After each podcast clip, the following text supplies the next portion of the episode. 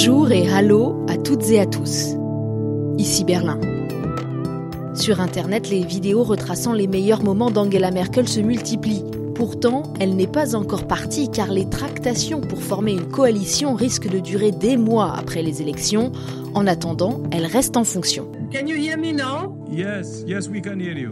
Okay. Merkel, victime d'une mauvaise connexion Internet, rien de surprenant en Allemagne qui accuse un sérieux retard dans le domaine. Et un parti politique pousse particulièrement cette problématique lors de la campagne. C'est le FDP, les libéraux, crédités de 10 à 12% des voix. Ils pourraient devenir la force d'appoint pour assurer une majorité stable. Et on vous explique ça maintenant dans l'épisode 7 du podcast. Bienvenue chères auditrices, chers auditeurs qui écoutez en Europe essentiellement, mais aussi au Togo ou en Australie. C'est la magie du podcast qui nous ouvre de nouveaux espaces de liberté. Et il sera forcément beaucoup question de liberté dans cet épisode consacré au parti FDP, le parti libéral. On le classe plutôt à droite, mais il a déjà gouverné avec des chanceliers de gauche.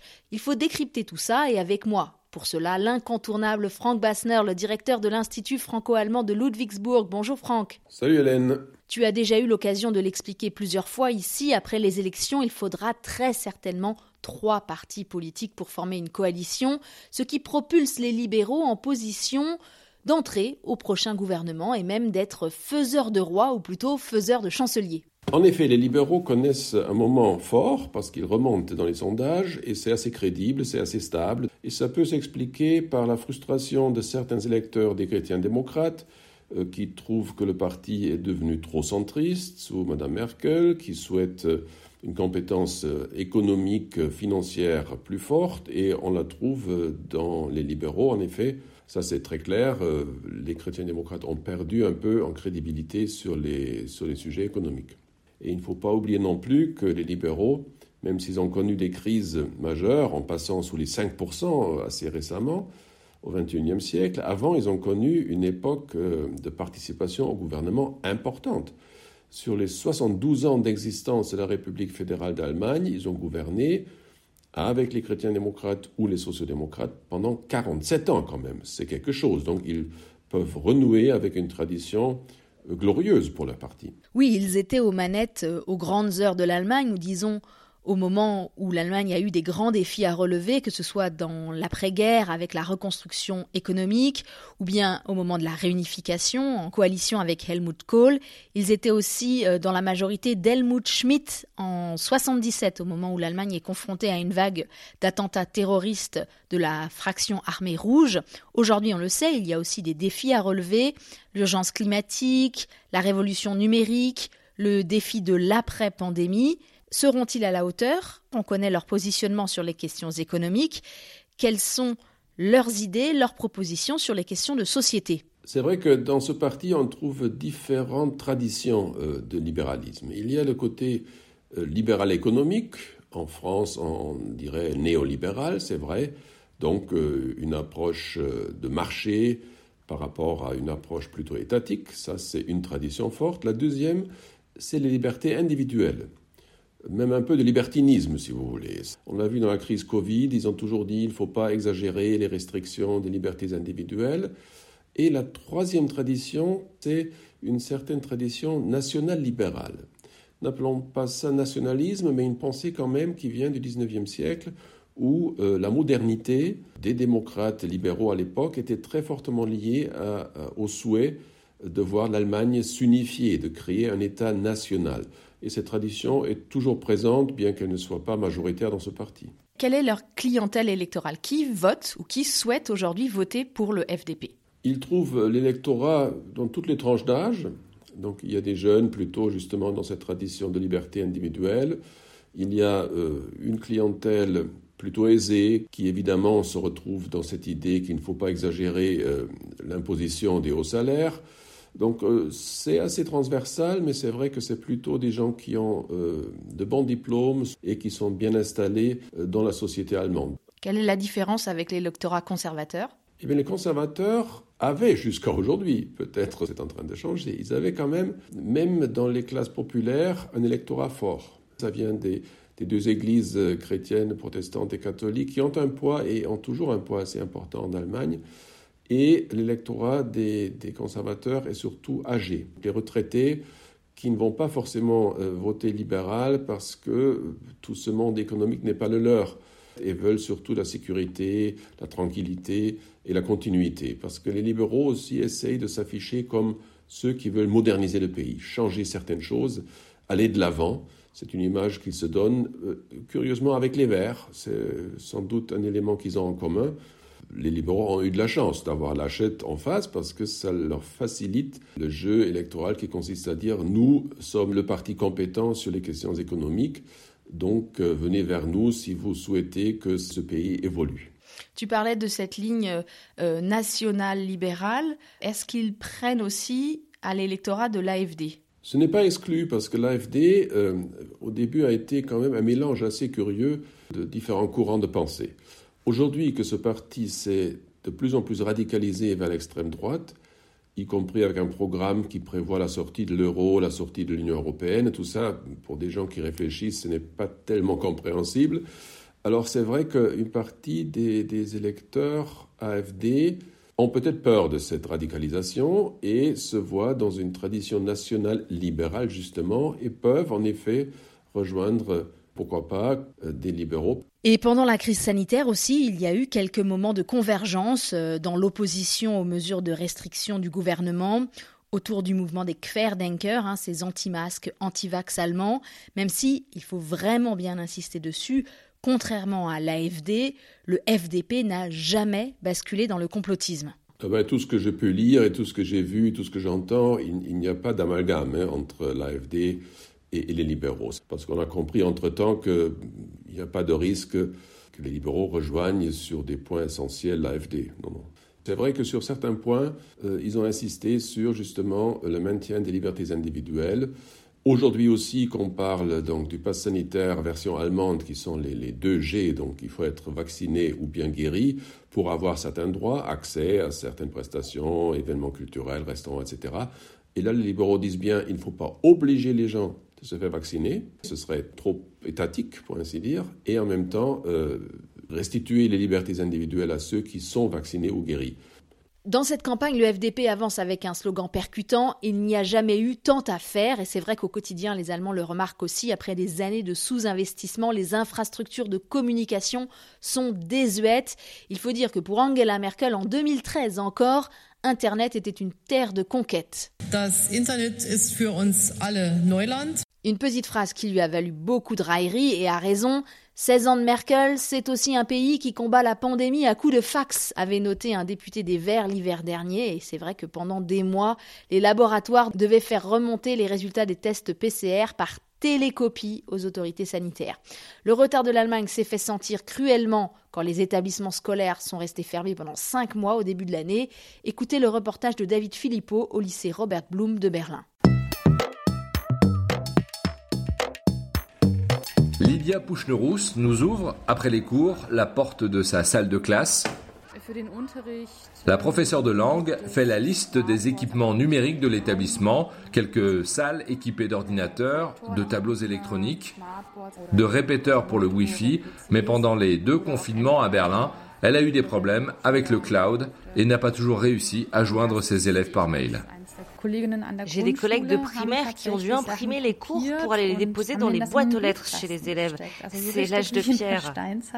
De l'école primaire à l'enseignement supérieur, les mêmes difficultés, ironise Julian, étudiant à l'université Humboldt. On doit être derrière l'Albanie pour ce qui est des infrastructures Internet.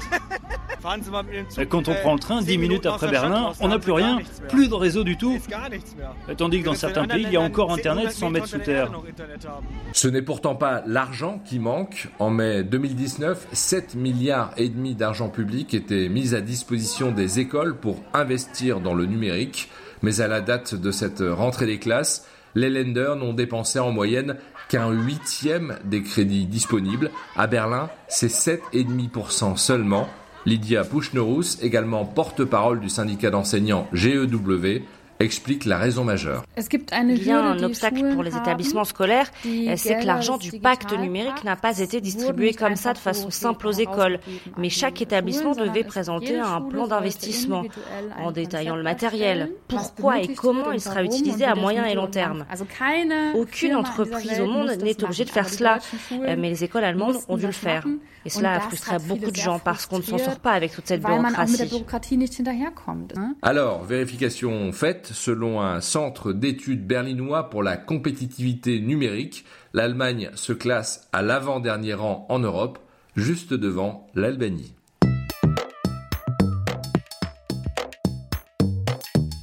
Édifiant reportage et le réseau téléphonique n'est pas meilleur, comme l'avoue en personne le ministre fédéral de l'économie, Peter Altmaier. Je passe beaucoup de temps en voiture et j'ai demandé à mes collaborateurs de ne plus me transférer les appels de mes homologues ministres étrangers quand je suis sur la route, car c'est vraiment trop honteux de devoir les rappeler trois ou quatre fois de suite, car la communication est coupée.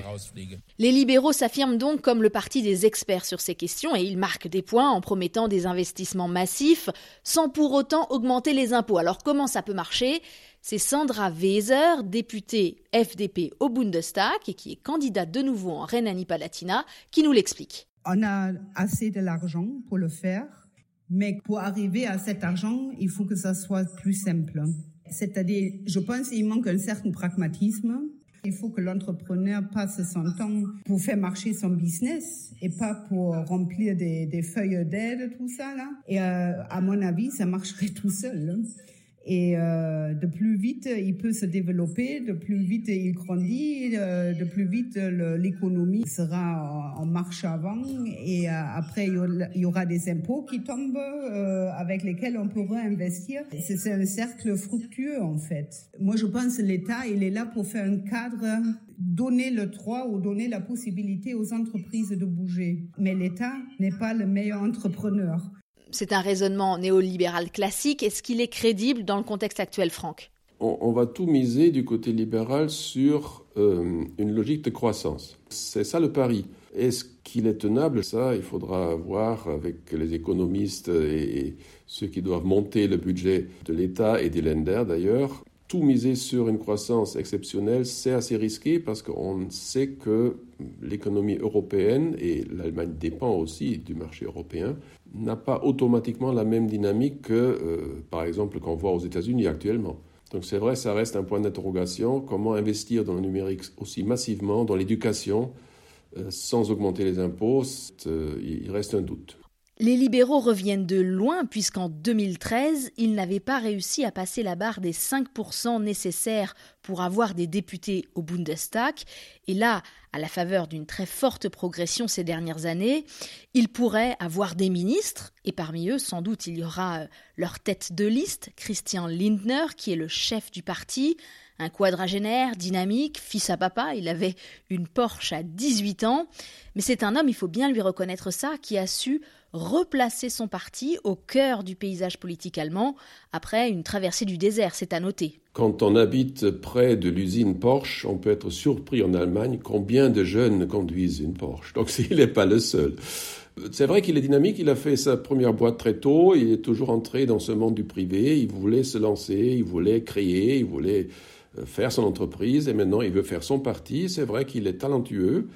Euh, dynamique, crédible dans ce qu'il fait. Il mâche pas ses mots, il a un style assez direct, il n'offense personne, mais il est très clair dans ses messages et euh, il sait parler. Je pense que ça, c'est vraiment important quand même dans la scène politique. Euh, les débats qu'il a eus avec Habeck, l'autre dirigeant des Verts, à deux, c'était quand même remarquable. Ça donne un peu d'espoir pour les négociations pour un gouvernement éventuel, parce qu'il faudra surtout voir comment les Verts et les libéraux peuvent s'entendre.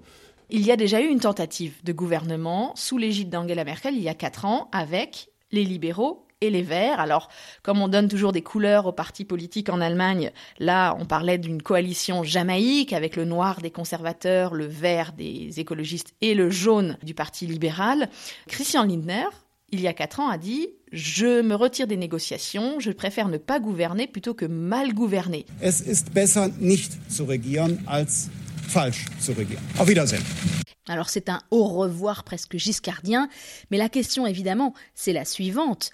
Est-ce que cela a entaché son image? Devant les responsabilités, voilà, bah, ce serait un homme qui aurait tendance à se dégonfler, ou bien au contraire, est-ce que cela a fait de Lindner un homme crédible, un homme qui ne brade pas ses principes? Il y a deux lectures possibles de ce qui s'est passé. Au début, tout le monde était un peu, je dis tout le monde, vraiment tout le monde, même, même le SPD qui ne voulait pas gouverner, qui voulait aller à l'opposition pour se refaire une santé intellectuelle aussi et, politique. Tout le monde était déçu parce que ça aurait été quelque chose d'assez innovant en Allemagne. D'avoir euh, donc ces trois partis ensemble, c'était du jamais vu. Et euh, au début, on a dit ben, c'est une erreur politique de ne pas entrer au gouvernement. Et c'est vrai que même les libéraux n'étaient pas tous très contents. Ensuite, il s'est avéré que ça n'a pas nui ni la popularité de Lindner dans son parti, ni le parti lui-même. Le risque maintenant, c'est qu'il se retrouve à nouveau dans une situation où il a promis à l'électorat libéral on ne va pas céder sur les points essentiels. Par exemple, on n'acceptera pas qu'on augmente les impôts. Alors comment concilier ça avec euh, une position des Verts qui dit justement il faudra parler d'impôts parce qu'on ne pourra pas investir ce qu'il faut investir pour euh, le monde numérique, pour les écoles, pour l'infrastructure, pour l'énergie verte, pour l'industrie verte. Donc je vois mal actuellement comment il pourra euh, entrer dans un gouvernement s'il doit maintenir ses, promesses électorales. J'ai dit que le FDP pouvait être faiseur de chancelier, ça veut dire que possiblement il peut s'allier aussi à la gauche, le SPD et les Verts. C'est la fameuse coalition dite euh, du feu tricolore. On vient de parler beaucoup de leur positionnement sur l'économie, le marché. Euh, vu de France, ça semble complètement improbable.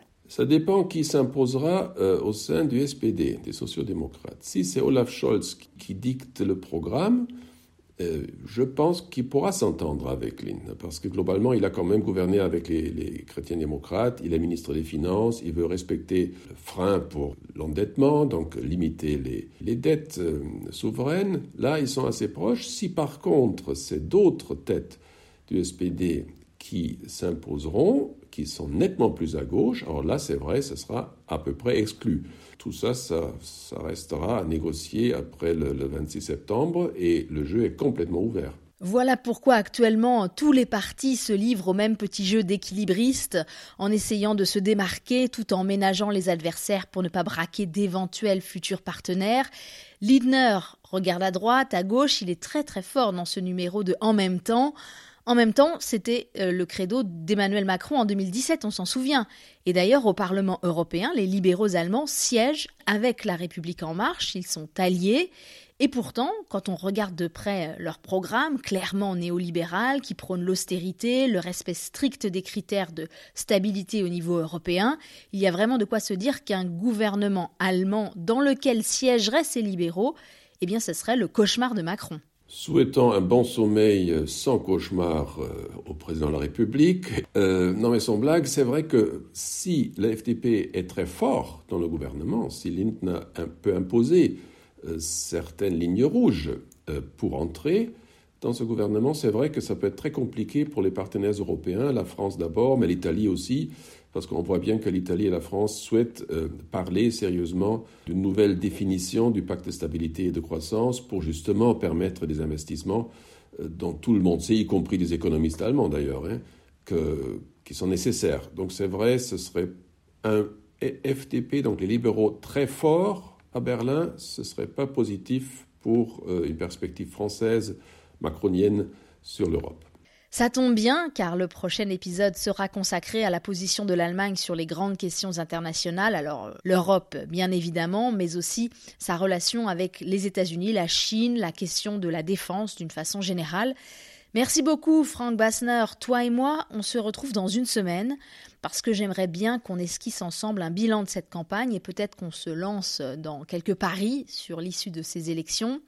D'ailleurs, vous qui écoutez, n'hésitez pas, l'épisode du vendredi 24, le dernier avant le scrutin, sera interactif. C'est l'occasion de nous envoyer toutes les questions qui vous taraudent encore sur la politique allemande. L'adresse mail, c'est podcast.dfi.de. Les réseaux sociaux, ça marche aussi très bien pour nous laisser un message.